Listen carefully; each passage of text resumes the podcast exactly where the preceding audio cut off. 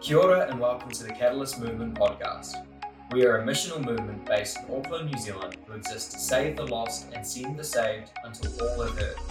God bless, and we hope you enjoy this episode. Such an honor and a joy to be able to connect with you this evening, my morning. And so, yeah, super humbled to be able to serve you guys this evening. And yeah, you all love Jesus, so I do but I just really want our hearts, you know, to really be open. I just sense a couple of threads that I'm going to pull this evening, and hopefully it will download into your spirit and cause revival to be awakened in each and every one of you. And I've known Ben uh, for almost a year now, or in a year and a half through uh, Veronica, who connected us. And you know, I follow what you guys do and love what God is doing, you know, in in your ministry, in your movement. And I believe, you know, movements are not something that we start, but movements are something that we birth. And the only way we can birth a movement is you need to be pregnant with a movement. And so many, so many of the seasons we are living in, I see a lot of movements starting, but you can't start a movement. You can only be pregnant and when you are pregnant with a movement then you can actually give birth. When you look at the life of mary mary was encountered by, by an angel, and the angel said, Hi, Hail, you are so beloved in a way that you are going to carry a movement, and we are part of that movement uh, today. Because if he starts it, he's the one uh, who who fulfill it and bring it uh, to completion. And you know, the sad thing about uh, about revival is revivals that I've read. I've studied revivals, many revivals, whether it was the Welsh revival, the Azusa revivals, different revivals uh, in Argentina, in Indonesia, in I mean in Congo, but many revivals. What they tend to do is they don't last more than two to three years many revivals do not last more than two to three years. And I would say maximum three years because sometimes we are expecting God uh, to come the same way that He came the last time. That's why when you enter into a revival now, most likely when the next revival comes, you are going to miss it. Why? Because you are expecting God to come, I mean, to come in the same way that He came last time. And God, God never changes, but His ways are always different. Good evening. And so now that we we are together, Holy Spirit, I just thank you for this evening. I just thank you for that which you want to speak to us. I pray, God, you to open our ears that we would hear. He that is an ear to hear, let him hear what the Holy Spirit says, according to the book of Revelation, chapter 2, verse 7 and 11. And I just pray that God, you'd awaken this beautiful nation, God, of New Zealand, God, and everyone else connecting from different nations, God. So I thank you tonight. May you deposit such, God, a deep fire in us that can never be put under the bed or be hidden in a closet that we can forever burn for you for the glory of God. In Jesus' name. Amen. Every one of us, we are meant to be carriers of the fire of God. We are all meant to be carriers of the fire of God because Jesus Christ did not die for you so that you may have a relationship with the Father. At the sound of sounding um, unbiblical this evening, I just want to say Jesus Christ died for you so that you may have the same relationship Jesus had with the Father. I'll say that again. Jesus did not die for you so that you may have a relationship with the Father. But Jesus Christ died for you so that you may have the same relationship Jesus had with the Father, where Jesus Christ said, I cannot do anything of my own strength, but I only do that which I see my Father doing. That's from a place of intimate relationship with Jesus Christ. Because we can know, I mean, the Bible from Genesis to the book of Revelation, we can know Greek, Hebrew, and Latin. We can we can translate it and formulate it in amazing and creative ways. But the question is, do we know him? Because in the book of Mark, chapter 5, verse 9, a man possessed with thousands of demons was able to recognize Jesus, but a man possessing thousands of scriptures could not. I'll say that again, just in case that you missed that one. Mark chapter 5, verse 9 says, A man who possessed with thousands of demons was able to recognize Jesus. But the man possessing thousands of scriptures could not. So religion never brings the fire of God, and people are not wanting a, form of godliness, but they are wanting the reality of the kingdom of God that can only sweep nations. Because when you read Habakkuk chapter 2, verse 14, it says, The earth will be filled with the knowledge of the glory of God. Come on, somebody. The earth will be filled with the knowledge of the glory of God. The earth. Can you imagine the, the beautiful nation of New Zealand being filled with the glory of God? nation of um, your beautiful nation was created by God for God and to function in the glory of God, not in talents, not in abilities. Those things are good, but those things are actually kindergarten. Because when you understand who you are as a nation, when you understand the identity that God has given you as a nation, you begin to have authority. I love New Zealand. I'm so passionate about your nation being the Southland of the Holy Spirit. Not only are you good in rugby, but I also see your beautiful nation as a nation where the Holy Spirit should move without limitations, where revival should not be something that you have on a Sunday morning between 9 and 11, but it should be a nation that is so, so conducive to the Spirit of God that ushers a move of God to the other islands. You with me? Just checking.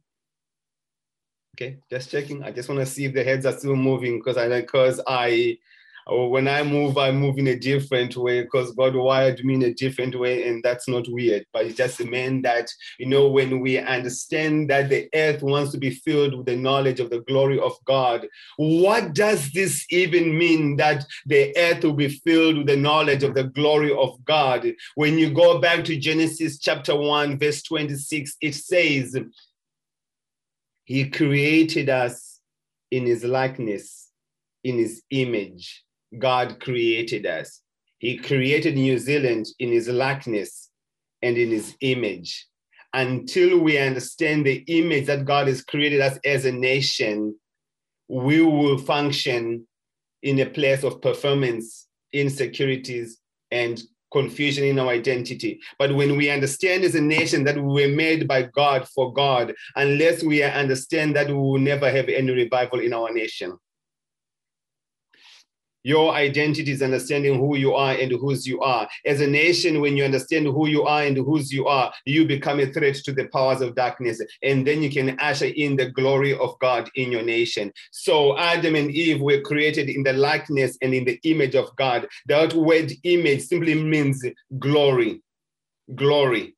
So you carry the glory of God as a nation. You carry the glory of God as an individual and you were put in the Garden of Eden. The Garden of Eden is not a geographic location, but the Garden of Eden simply means the presence of God if you really do the study of what Eden means. It goes beyond the geographic location. It simply means the presence of God. So when Adam and Eve sinned, God came looking for Adam and said, Adam, where are you? And ever since then, he's been asking us, where are we? Because as a generation, as, a, as nations, we are hiding behind bushes. But when the revival fire comes, it burns every bush that we are hiding behind because as sons and daughters, we were never created to hide behind bushes, but we were supposed to come in the place of intimacy and relationship with the Father.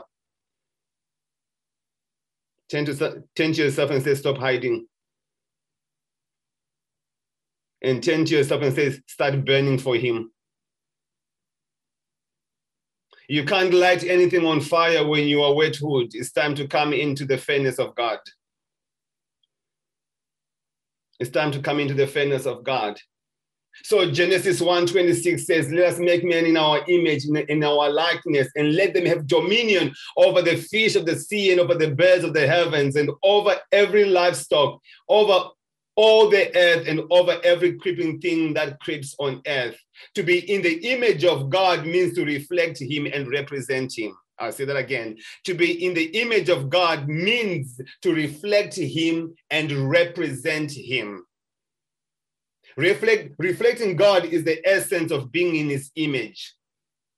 And reflecting God is the same thing as glorifying God. It's hard to glorify Him. It's hard to bend for Him when we don't know Him. So the main thing is to keep the main thing the main thing. It's hard to keep the main thing the main thing when we don't know what the main thing is. The main thing is intimacy relationship with the Father. And out of the overflow of that intimacy, we go and bend for Him. Come on, somebody. There's something in you that God has put in you besides your cuteness. He has put a fire and a passion for Jesus Christ in you. He did not make you to go singing this song that says, This little light of mine, I'm going to let it shine. Absolutely not. I don't like that song. Why? Because the power that raised Christ from the dead is not a little dinky light that works with triple A batteries. Come on, somebody. The power that raised Christ from the grave lives in you as an individual and as a nation. So it's about time for the Kiwis to start coming alive now. Come on, somebody. It's about time for Kiwis to arise and shine, for your light has come, and the glory of God is risen upon you as a nation. I feel fired up for New Zealand, even though I haven't drunk coffee. I don't drink coffee actually, because when you taste the goodness of God, you don't need anything called coffee. Nothing against and nothing against cake and coffee, as as Reinhard Bonnke says, says the Holy Spirit is not should never be limited to a little Sunday morning service, but the Holy Spirit. Some people only come to church when they get when they when you offer them coffee, but the Holy Spirit should never be limited to a Sunday service because the Holy Spirit is greater. He is the Lord and everything in his fullness. And he wants us to be so passionate for him that when we encounter him, we end up not looking like ourselves, but we end up looking like him. Because when we behold Jesus in his majesty, in his awesomeness, we become like him. So God did not create you to look like you. He created you to look like him. And out of the overflow of looking like him, you begin to ooze out the essence of who he is.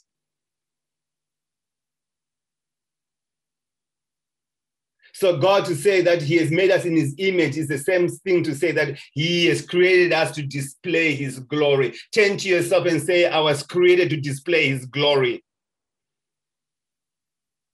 You were created to display his glory. So God didn't make humans so that they, they, can, they can just continue multiplying more humans. He created us to, to, to, to ooze out the fragrances of heaven. He created us to ooze out the glory of God. Why? Because you were created by a glorious God so that what? You may be glorious for his glory. That's why we go from glory to glory to glory to glory. Why? Because you were made by a glorious God. So your life should be glorious and bring all the glory unto Him. As an individual, as a family, as a city, and as a nation, that is your identity. Your identity has been bestowed in His glory, and our image should reflect His glory. So you were not made by leftovers. You were not made by something second best or third best, but you were made by the best, and the best is the Father. And since He has made us in His pure, glorious image, so we should reflect His glory wherever we go as a nation. Turn to yourself and say, I was made for His glory. Since He has made us in His glory, that's how, that's why He created us. And so to fill what? Not to fill the earth with babies. Those things are all good, but to fill the earth with His glory. When he says, be fruitful and multiply, he was not saying go and making babies. Anyone can do that. But it's another thing to, to, um, to, to, to literally fill the earth with his glory.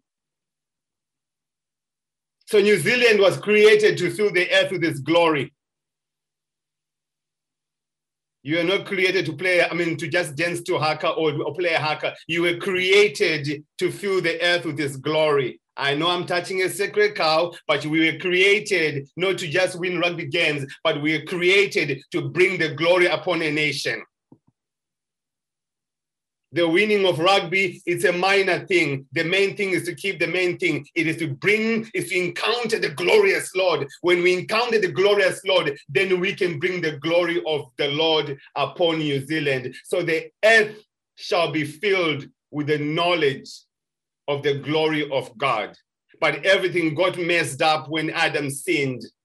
Yes, people still still carried part of the glory but they were no longer reflecting the true glory of god there's the natural image of god and the moral image of god genesis chapter 9 verse 6 talks about the natural image of god but the moral image of god was destroyed through adam and eve's sin every human was made in the image of God. But when Adam and Eve sinned, they lost the moral image of God. So they continued to produce babies, but they were no longer cre- producing them in the image of God. They were now just producing them in their own image until Jesus Christ came into the scene and began to restore everything that was lost. So, as a nation, you were created to carriers of revival. Yes, we talk about revival, awakening, and quickening. All those songs, all those hymns, all those sermons we have listened to are all amazing. But weekend after weekend, we can go to church and hear sermons on revival and sing songs about revival. I remember, I think when I lived in Australia, remember, I think through the Ministry of Hillsongs, says, I mean, on a Sunday, I want revival, but on a Monday, I can't find my Bible. It was a song that went something like that. And it's something that we do on a Sunday, but actually, it's not something that we do on a Sunday. Carrying revival should be our lifestyle. It should be our lifestyle. It should be our lifestyle. And so we don't do, we don't go out to do evangelism. We just go and express the glory of God that has bestowed within us. So, or else we evangelism becomes scary. We end up beginning to manipulate people to try to come into the kingdom of God. So when we carry revival, our it, revival doesn't start in church. Revival starts in our hearts. It starts in our homes. It starts in our family. And out of the overflow of that, we go in and praise him for what he has done during Monday to Saturday on a Sunday. So are you a generation that is hungry for the glory of God? Because we we we have limited the Holy Spirit to speaking in tongues. It's so sad. We have limited the Holy Spirit to, to a gift of prophecy or a gift of miracles. It's so sad. And yet, the power that raised Christ from the dead abides in each and every one of us. So the Holy Spirit is not a little shimmy shimmy tanga, but the Holy Spirit is a person is a person that wants not to make you have goosebumps on the floor and soak, but the Holy Spirit was sent so that what you may be a witness. Whether you choose to roll on the floor and speak in tongues, that's an option. So many people want power, but no one wants to be a witness. Many people want power, but no one wants to be a witness. Whom shall I send? Here I am, Lord, send my sister. Here I am, Lord, send my brother. So are we a generation that really wants revival? I believe, you know, I believe it was probably when I was um when I was 17 or so. I began to pray and fast, God, I want revival. And the Father says, Do you know what you're asking? So, God, I mean, it's, it's a good word. I want revival. Went through the season of praying and fasting. I used to read a book um, by Charles Finney, how he was a revivalist. So God, I want everything that he had. And says, It's going to cost you. But sometimes we want fire on the altar, and yet there's no sacrifice on the altar. There will never be a fire on the altar without a sacrifice. So if you put something on the altar, then we can have a sac- I mean, then we can have a fire. So our prayer should be, Lord, according to the book of Chronicles, Second Chronicles, chapter 7, verse 14, it says, If my people who are called by my name will humble themselves and pray, will humble themselves and pray, if my people who are his people, all the Kiwis, each and every one of you, if if my people who are what called by my name, those who shall call upon the name of the Lord shall be saved. I believe we are all saved. But it's one thing to be saved, it's another thing to walk in his glory. Being saved is the first step, but there's more to that. So, Lord, I was praying, Lord, I really want to see, I want to be a carrier of revival. So it's going to cost you everything because the gifts of the Holy Spirit are freely given according to First Chronicles, no, according, according to First Corinthians, chapter 12. The gifts are freely given, but your calling is going to cost you everything. Revival is going to cost you everything. It's going to cost you everything. It might cost you having to give up a, some Netflix. Ooh. It might cost you to just give up maybe some Facebook. It might cost you to just give up some, you know, um, Instagram. It might cost you to say, I'm going to get up at 3 a.m. That's what my grandmama used to do at the age of seven years old. She used to wake me up at 3 a.m. and say, let's pray. Can you imagine waking up a seven-year-old kid today and let's and say, let's pray at 3 a.m.? You'll be sued for child abuse. You see what I mean? But God is raising a generation that is so intoxicated by the presence of God. No longer will be a nation that's, I mean, that it's um, you know, those mushrooms that make you go high. Because when you test the, the presence of God, you don't want anything else. That's why it says, test and see that the presence of God is good. Test and see that the glory of God is good. Test and see that God is good. God is so good. He is so good. And everything that he does is, is so good. And he wants the earth to be filled with the knowledge of the glory of God. I've never been to a theological school and all that, and I respect everyone who has a PhD in who who understands Hebrew, Greek, and all that. I'm I'm humbled by their knowledge. But the end of the question I'm, I, I always ask is, do you know the God that, that you are quoting? Because it's only out of the overflow of that intimacy can we be passionate. Where you are no longer running after people and saying, Do you want to know Jesus Christ? But people begin to run to you and say, Who are you? There's something that you are carrying. Is it energy? And you have to tell them, I'm sorry, it's not energy. I'm not into new age and I'm not into, you know, uh, yoga and all that stuff. This is called the Holy Spirit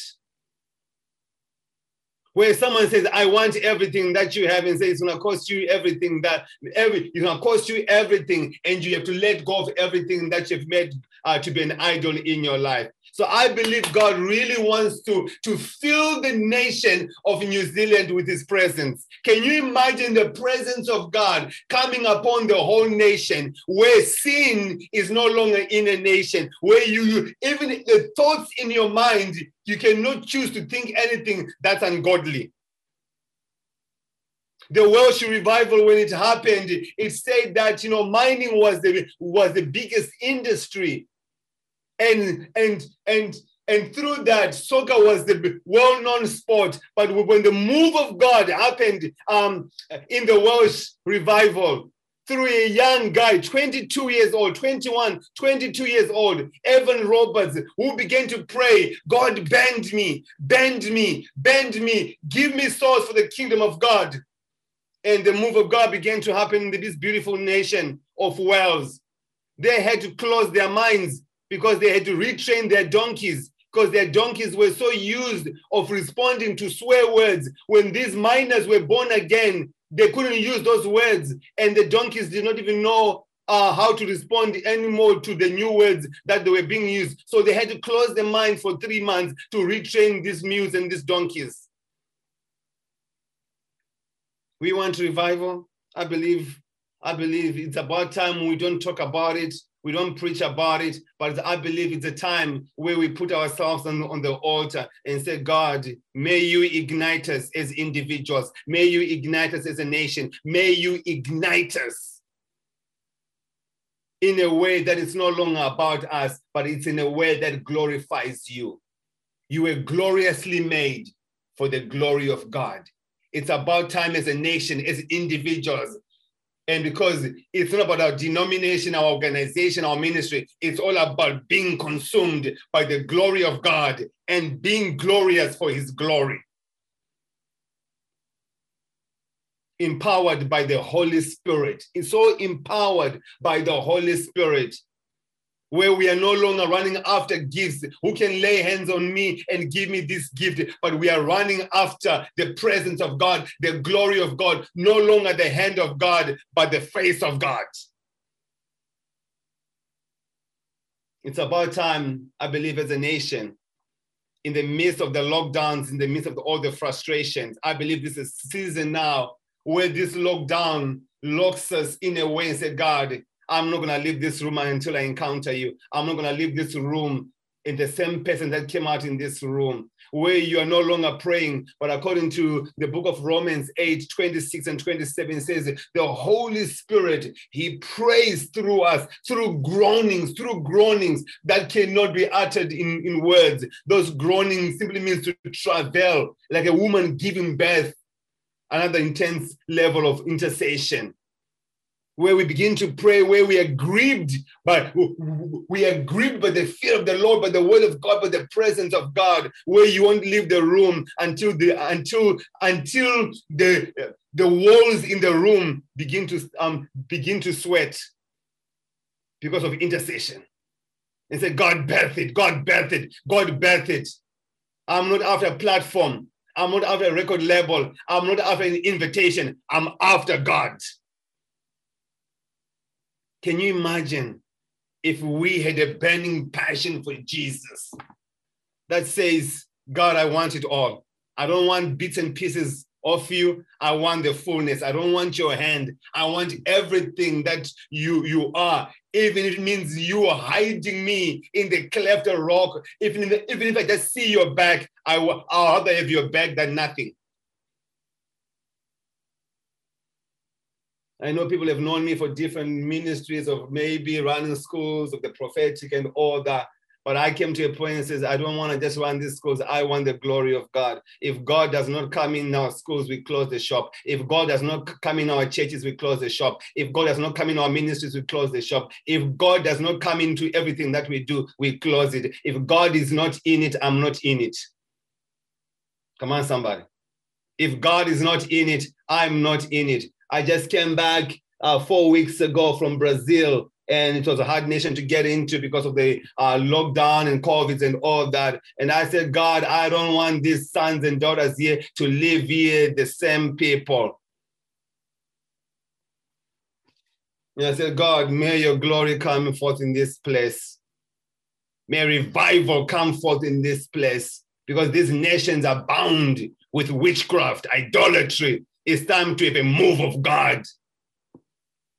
We had a move of God where you, you, can't even teach, you can't even preach. Why? Because everyone is on stuck on the ground from 10 a.m. until 7 p.m. No one can get up. No one can get up. If they try to get up, they fall. They, I mean, no one can get up. So God, we want the glory of God. And there was one girl in that school, and God says, I just want you to release everything upon her. 21 year old Brazilian girl. Then she went into the north, into the north, uh, I mean, of, of Brazil.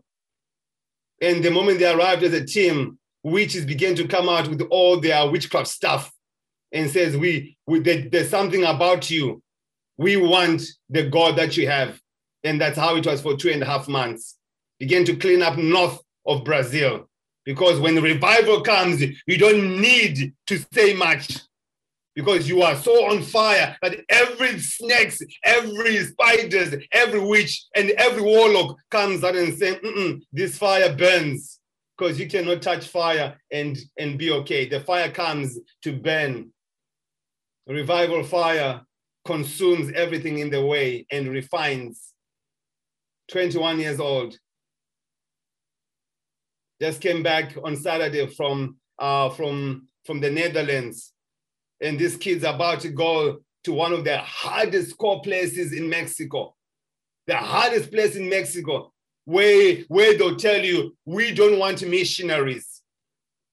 This team we're going, about to go. It's called a place called uh, Ramosa, and this place is a hardcore place controlled by by drug lords and the team was about to go and I said, you cannot go to these places with talents and giftings. You can't go in these countries and do dramas because these nations are bound with dramas already. You need to bring the glory of God. You can't bring it there until you have it. You can't go and give them something that you don't have. So here it is. And the glory of God came in that place. And kids did, began to run out. We cannot handle this fire. And I was like, be very careful since you've been asking, I want fire. Whoop, there it is. You can go out and bring the fire in the nations when you're not on fire yourself. What are you going to go burn with? So the glory of God came and they shook and they got delivered from every stuff that they had. And they were under the glory of God. They began to shake and flap. And I said, God, give them grace. And says, Yeah, I've given them grace to repent from all their sins. Now it's time for them to be on fire so that when they go to these places, they can really carry the glory of God. It's about time, guys. We don't preach little fluffy messages. It's about time where the glory of God comes in everything that we do. And it's not hype. I don't do hype stuff. I'm not into hype. I'm only into kingdom glory stuff. And it's not manipulation. It's not trying to twist, make people jump and scream. I don't do that because when the glory of God comes upon you, nobody needs to tell you anything to do. You respond according to your yieldedness. You respond according to the fragrance and the atmosphere that, that is in the place.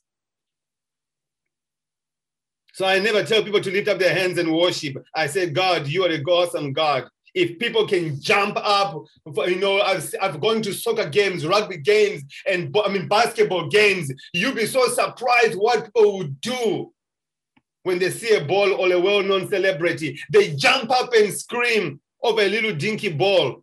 But after the glory of God, nobody jumps up for the glory, I mean, for the presence of God. And I'm like, Lord, have we been so limited? Have we been so bewitched as a generation?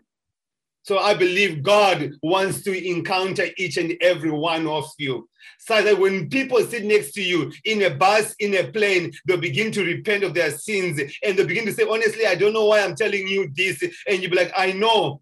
Because the God in me, the righteous in me, the Christ in me, the hope of glory cannot have association with what you are carrying. Someone has to give in. The kingdom of God cannot give in to the kingdom of darkness. So the kingdom of darkness has to give in. And then they repent of all their sins. And then you'll be like, now I can lead you to the Lord. Do you want the baptism of the Holy Spirit? Bzz, in Jesus' name. There it is. This happens in trains, this happens in buses, and this happens in planes. In, pl- in planes where you sit next to someone and you don't have to say anything, and they begin to manifest sitting next to you. Freaks everybody out. And then you just have to say, you don't have to do so much. You just use the goal of the gospel. Just you use two thirds of God's name. You just say go, and everything goes out into all the world and preach the gospel. You see, for us to be carriers of revival, we can't date, we cannot date the world and explain and expect to cast the world out of them. We can hang, we cannot hang out with the devil Monday to Saturday and try to cast him out on, on Sunday. It doesn't work. So what am I saying? What I'm saying is let's raise a standard of righteousness, of purity, of the fear of the Lord. The fear of the Lord is the beginning of wisdom. How can the how, how can the earth be filled with the glory of God when we are still dating the world? Turn to yourself and say, it's time to change. It's time to change. We can only have authority in our cities, in, in our families, when we are not walking like the world.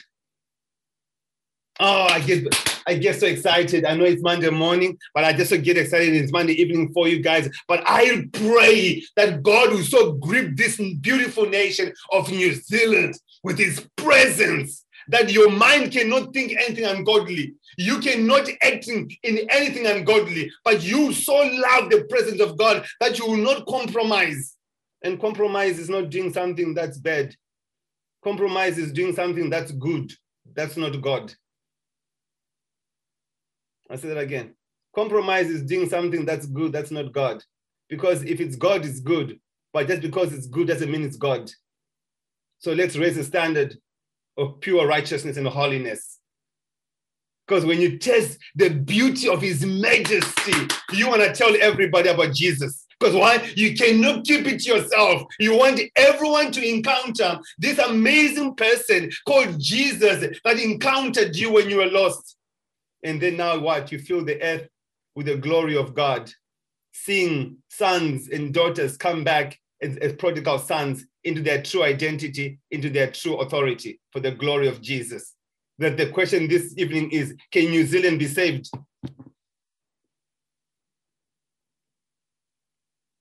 can okay two of two of you i'm like yeah maybe i pray i've been praying for the salvation of the kiwis but nothing has been happening. The question is can new zealand be saved? Or maybe i should ask can new zealand be revived? Can new zealand be awakened? Can new zealand be transformed in every sphere of society can new zealand be quickened i believe so but guess what it starts with you Revival doesn't start with someone coming from overseas and preaching about revival. Come on, somebody. We have done that for so many years. We are waiting for someone to be on fire and come and light us. Uh-uh. We have the same Holy Spirit that comes from each, each and every other country. So don't limit your little dinky light. Are you hearing me? Because God is not giving you a little dinky light. Let the Holy Spirit begin to flame the flame of fire that is put in you. And you begin, you begin to see transformation in your life, in your family, in your schools, in high schools, in universities, in colleges, in the spheres of society. It starts with you. It starts with you. It starts with you. Regardless of how young or how old you are, it starts with you. It starts with you. Yes, we read amazing books of Smith Wigglesworth, Aimee Semple McPherson, you know, Kathryn Kuhlman, and you'd be like, wow, that's dope, that's cool, that's amazing. Yeah, that was dope in their generation, but more, what more about in our generation? We don't want to read about it and not do anything about it. Yes, God encountered them and they moved in love, in righteousness, and in power, but it's now our turn. It's now our turn. It's now our turn. So I pray that God would so fill us with his glory. He will so fill us with his presence that our lives will never be the same. We will never be the same. We will never be the same. You should see my kids. My kids are passionate for Jesus Christ. My eldest daughter, she's 14 years old, called Gabriella. Colin, Gabriella is 14 years old. 14 years old. You should see my daughter doing deliverance in Brazil, Shagabamba. That means she's anointed. So revival starts in our houses, starts in our families, it starts in us. You be passionate for God. You be passionate oh. for God. I came to a point in my life when I realized in my life at a very young age, I've been used by the enemy and I'd been used by people, and I never wanted to die without ever being used by God. And I said, God, I give this life for your glory. Do whatever you want to do for your glory. God, if it means bend me in any area, bend me, bend me, bend me. And I believe God is raising up sons and daughters from different backgrounds where he's starting a move where he, it's, it's like in the book of Ezekiel, the question is asked Ezekiel, what do you see, Ezekiel? Ezekiel 37 and says, I see bonds. And God was seeing an army. What do you see in New Zealand? You might see suicide. You might see oppression. You might see depression. You might see confusion. You might see tribalism. You might see hatred. You might see poverty. You might see addictions. But how do you see through the lenses of God? I believe God is raising an army in New Zealand, an army of revivalists, an army that carries righteousness, an army that carries passion, an army that will not compromise, that will not sell their identity for a ball of stew. What do you see?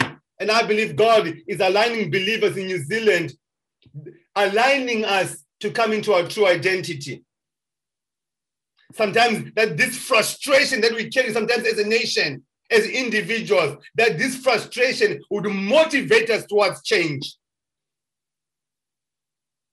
But that change comes from a place of saying, God, I put my life on the altar. These dry bones can be poor people, rebellious, marginalized society, young, uneducated, that carry wounds of abuse, that suffer from sicknesses and all that. But are we open to say, God, for your glory, transform these lives, do what you want to do in our generation? There's hope for New Zealand, guys. There is a hope for New Zealand. There is hope for New Zealand. There's hope for New Zealand. That division can be broken through the ushering in of the glory of God, where we are no longer praying for a move of God. We are praying for the glory of God to be made manifest in our lives, in our families, and in our nation. There's hope for New Zealand. If you didn't believe so, here's the word. There's hope for New Zealand, and there's hope for your life. It's not yet finished. God says it's finished. But the enemy does not say the last words. God says the last words. What do you see in New Zealand? Do you see hopelessness? Or do you see an army of revivalists? The Deborahs, the daughters of God, the John the Baptist, the sons of God, rising and walking in their true identity. So, New Zealand, it's time to arise and shine, for your light has come. Matthew, it's time to arise and shine. Colin, it's time to arise and shine. Joanna, it's time to arise and shine. And that's not the word of knowledge. It's what the screen says. I'm just saying. It's time to arise and shine, for your light has come and the glory of God has risen upon you. Do we want revival? Do, or do we just want to soak on the floor and have goosebumps? Or are we going to be so intoxicated by the glory of God in our minds, in our emotions, in our will, in our spirit, in our bodies, in our soul, and we begin to ooze out the fragrances of Jesus? It starts with you. It starts with you. So, Lord, I thank you for this beautiful nation. I thank you for your amazing sons and daughters that you have created in your image for your glory. I thank you that New Zealand is a glorious nation because it was created by God for God. And I thank you, God, for the inhabitants, God, of this beautiful nation. So, Lord, from the north to the south, to the east and the west, as you said to, to Ezekiel, prophesy to these dry bones. And the east wind, the north wind, the south wind, the west wind. So I pray, God, to all the four corners of this beautiful nation. Let the wind of the Holy Spirit come, revive, and restore that which the enemy tried to steal, kill, and destroy. If my people who are called by my name will humble themselves and pray and turn away from their wicked ways, I will hear from heaven I'll forgive them of their sins and I'll heal their land. Lord, I pray for reconciliation and healing of the land, not meant to reconciliation, but us being reconciled to Jesus Christ, Father. Holy Spirit, would you saturate this beautiful nation with your glory, with your presence, with your fragrance? May you marinate them, God, with heaven, God, that they'll begin to ooze out the fragrance of Jesus in every sphere, God, of society. In every house may be filled with the glory of God. In every home, in every village, in every town, in every city, in every neighborhood, God, may be filled with the glory of God. As the earth covers the sea, may the knowledge and the glory of God so cover this beautiful nation. So, Lord, I thank you that you're a good, good father. And I pray, God, you'd ignite such a flame and a fire in their bones, like, like Jeremiah who said, I feel it's like a fire that has been so shined into my bones. God, God, put a fire, God. Even as Joel prophesied in the book of Joel, chapter 2, that God will give no, will give you no rest, God that intercession as we pray, God, fulfillment in the book of Acts. When your spirit came, God, we pray, God, for a new wave, God, of your spirit, God, upon New Zealand, God. Break every spirit of religion, passivity, lukewarmness. And we pray, God, you'd ignite this nation. You ignite your sons for your glory. In Jesus' name. In Jesus' name. Amen. Amen. Mm. As we say, Our Father in heaven, hallowed be thy name. Thy kingdom come. So let your kingdom come in New Zealand as it is in heaven. May he be so established in New Zealand as it is in heaven. May the nation's identity be as it is in heaven.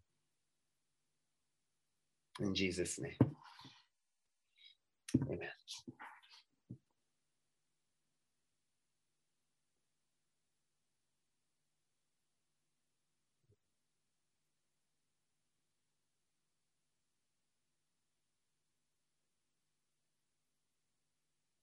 Ben, quick question. I know we're supposed to finishing at nine. So nine is back to you. Keep going. you never give a microphone to an African and expect him to keep on going. He will never stop. Just keep going. Hmm. Is there anything else you're sensing, David? Any, I don't know, any words or just anything you want, you feel like, I don't know, just go for it.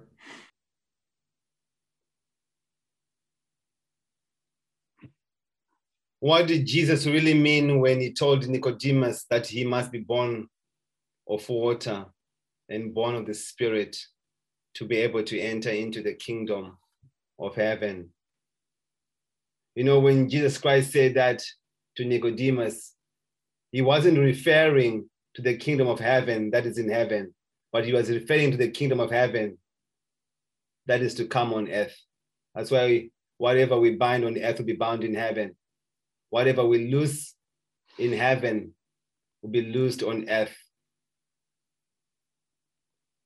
In it, Psalms 119, 25 says, My soul cleaves to the dust. Revive me according to your word. There's a scripture that I lo- love that comes from Psalms 115, verse 16 says, The heavens, even the heavens, are the Lord's, but the earth has been given to the children of man. So everything in heaven belongs to the Father. Everything that is on earth has been given to the sons of men, which echoes in Genesis chapter 1, verse 26. Let them have dominion. The heavens of the heavens belong to the Lord, but earth has been given to man. So, kingdom perspective, what was he saying, Jesus Christ, when he says you must be born again? Nicodemus said, Should I go back in my mother's womb? Absolutely not. You're the teacher of the law. You've been, you know the law, and you don't even understand this basic uh, theology, Nicodemus. Because you can enter the kingdom of heaven in heaven without a body.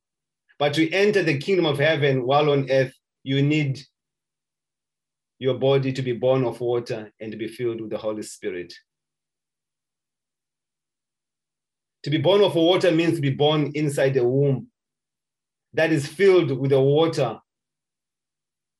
And to be born of the Spirit, that means that the same body born of water must be filled with the Holy Spirit. If you are filled with the if if you are filled with the presence of God and, and the glory of God, as Rena Bonnke says, the less spirit, the, the less Holy Spirit we have, the more cake and coffee we need to keep the church running. Nothing against cake and coffee, but there's no substitute to the Holy Spirit. So I believe God wants us to be born again again. What do I mean by that? Many, many times we get born again from the world and we come into religion, denomination, organization. But I believe the Father wants us to be born again from religion, denomination, organization into his kingdom.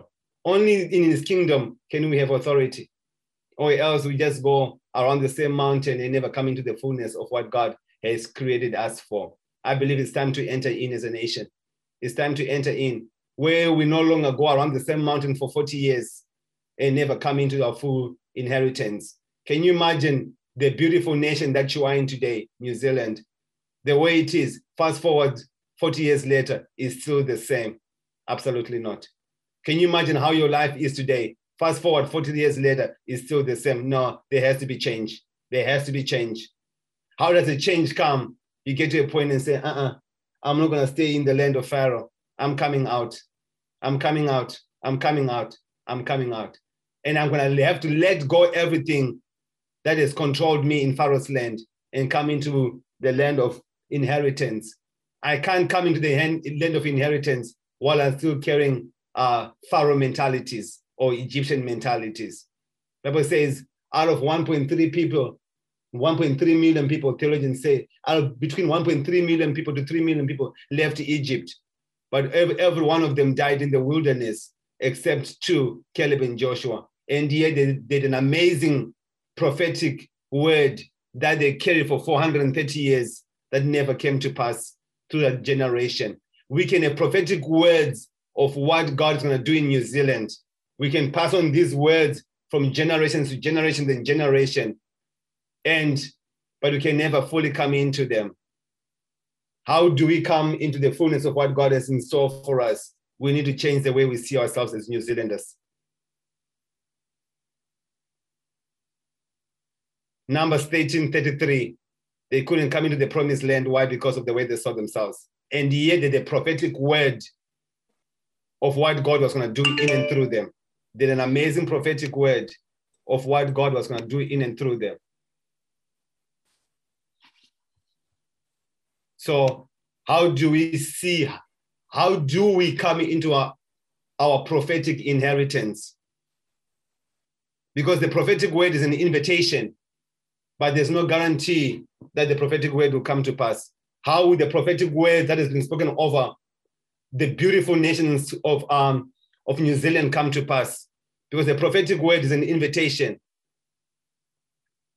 Because when you get a prophetic word, it's like truth before time. So it seems like a lie. So truth before time seems like a lie. That an angel would come to Mary and say, You're to have a child. That was truth, but it was before time. So it seems like a lie. An angel came to Sarah and Abraham and say, by the time I come here next time, next year, you're to have a child. That was truth before time. It seemed like a lie. Where Isaiah would go to, to the house of David and say, through this family, a child is going to be born. That's Isaiah chapter 7, verse 14. That was truth before time. So it seemed like a lie. Until 600 years later, we see the fulfillment of, the, of that prophetic word. So it was truth that was before time, so it seemed like a lie. Many of the times we get these prophetic words of what God is going to do in our lives, in our families, in our nation. It's truth, but it's before time, so it seems like a lie.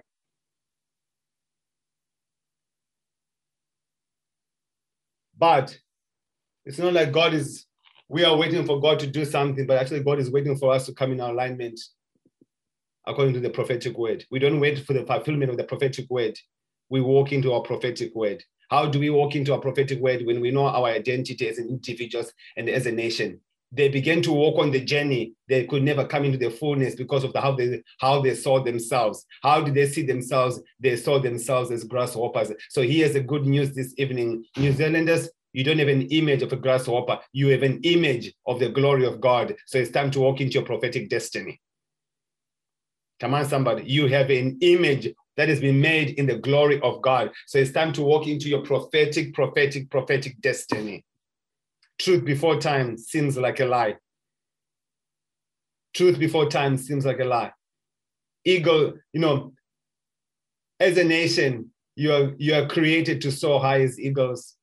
You are not created to hide in the little trees and little bushes. Eagles look forward whenever there's a storm it gets excited when there's a storm.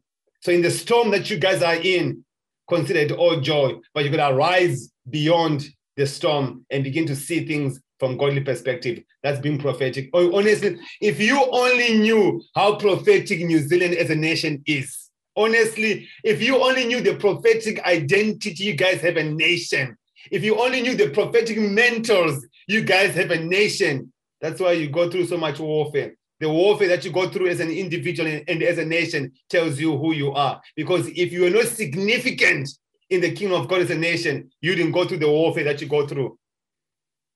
That's who you are as a nation. So it's time to get hold of your inheritance. And you destroy the bears and the lions and the Goliath in your way. So it's time to rise and shine and walk in your prophetic identity. and not just pass on the word to the next generation. But I pray that the prophetic word that has been spoken over New Zealand will begin to come to pass. Will begin to come to pass. How does that come to pass? You begin to prophesy that word and begin to walk into that word. You don't wait for it to come to pass. You don't put it on a shelf. God has not given us prophetic shelves to put prophetic words. It's time to walk into our true identity. It's time to walk into our prophetic identity. Who you are as a nation is so unique and is so strategic. When New Zealand holds themselves back, guess what you are doing? You are holding the kingdom back. It's time to walk in who you are. It's time to walk in who you are. There's an amazing warrior that God is giving you as a nation. There's, there's amazing strength, go getter, radical, the Anzac, go getters. They go forward. So here's what we do we put on the helmet of salvation, the breastplate of righteousness, the belt of truth, the shield of faith, the sword of the spirit, the shoes of the readiness of the gospel of peace. And guess what? We walk into who we are. So it's time for you as a nation, it's time for us as a nation to understand the glory that you were made by, by a glorious God, and walk into your prophetic calling. It's time to no longer excusing ourselves. Oh, we just Kiwis, we are chilled made, she'll be all right. No, no, she ain't all right. It's time to walk in who we are. She ain't gonna be all right until we do something about it. Are you hearing me? That's why I like the Nike sign that says, just do it. So, Kiwis, just do you do you according to what God has created you to do. It's time to walk in who you are.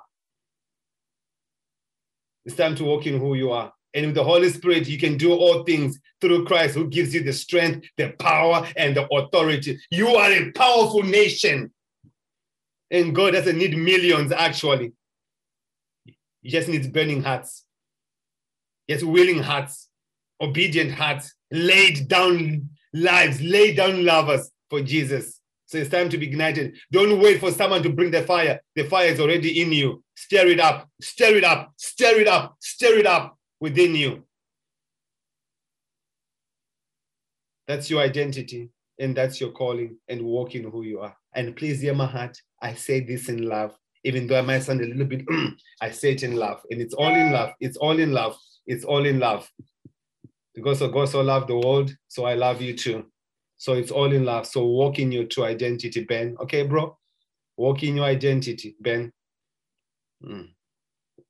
Ben Collar, walk in your identity. Bradley, walk in your identity. Matthew, walk in your identity. Cindy, walk in your identity. Lasani, walk in your identity. Sherry, walk in your identity. Walk in your identity. Walk in your identity. Because when you walk in who you are, you set creation free. Why? Because the Bible says creation is eagerly waiting for the Kiwis to come into their identity. How can creation be set free? How can we have revival when you Kiwis walk in your identity? You begin to set creation free. Come on, somebody. I say this in love because I love you. May you be filled with the joy of the Holy Spirit passion of the Holy Spirit, excitement of God, revival, and God, and do greater exploits for the glory of God. Mm. So we are no longer excusing ourselves, but it's time now to walk in that identity and authority. In Jesus' name. Much love. Thanks for listening to this episode of the Catalyst Movement podcast. We hope you enjoyed and were blessed by it. For more content and information about Catalyst Movement, check us out on Facebook, Instagram, and YouTube, or visit our website at catalystmovement.com.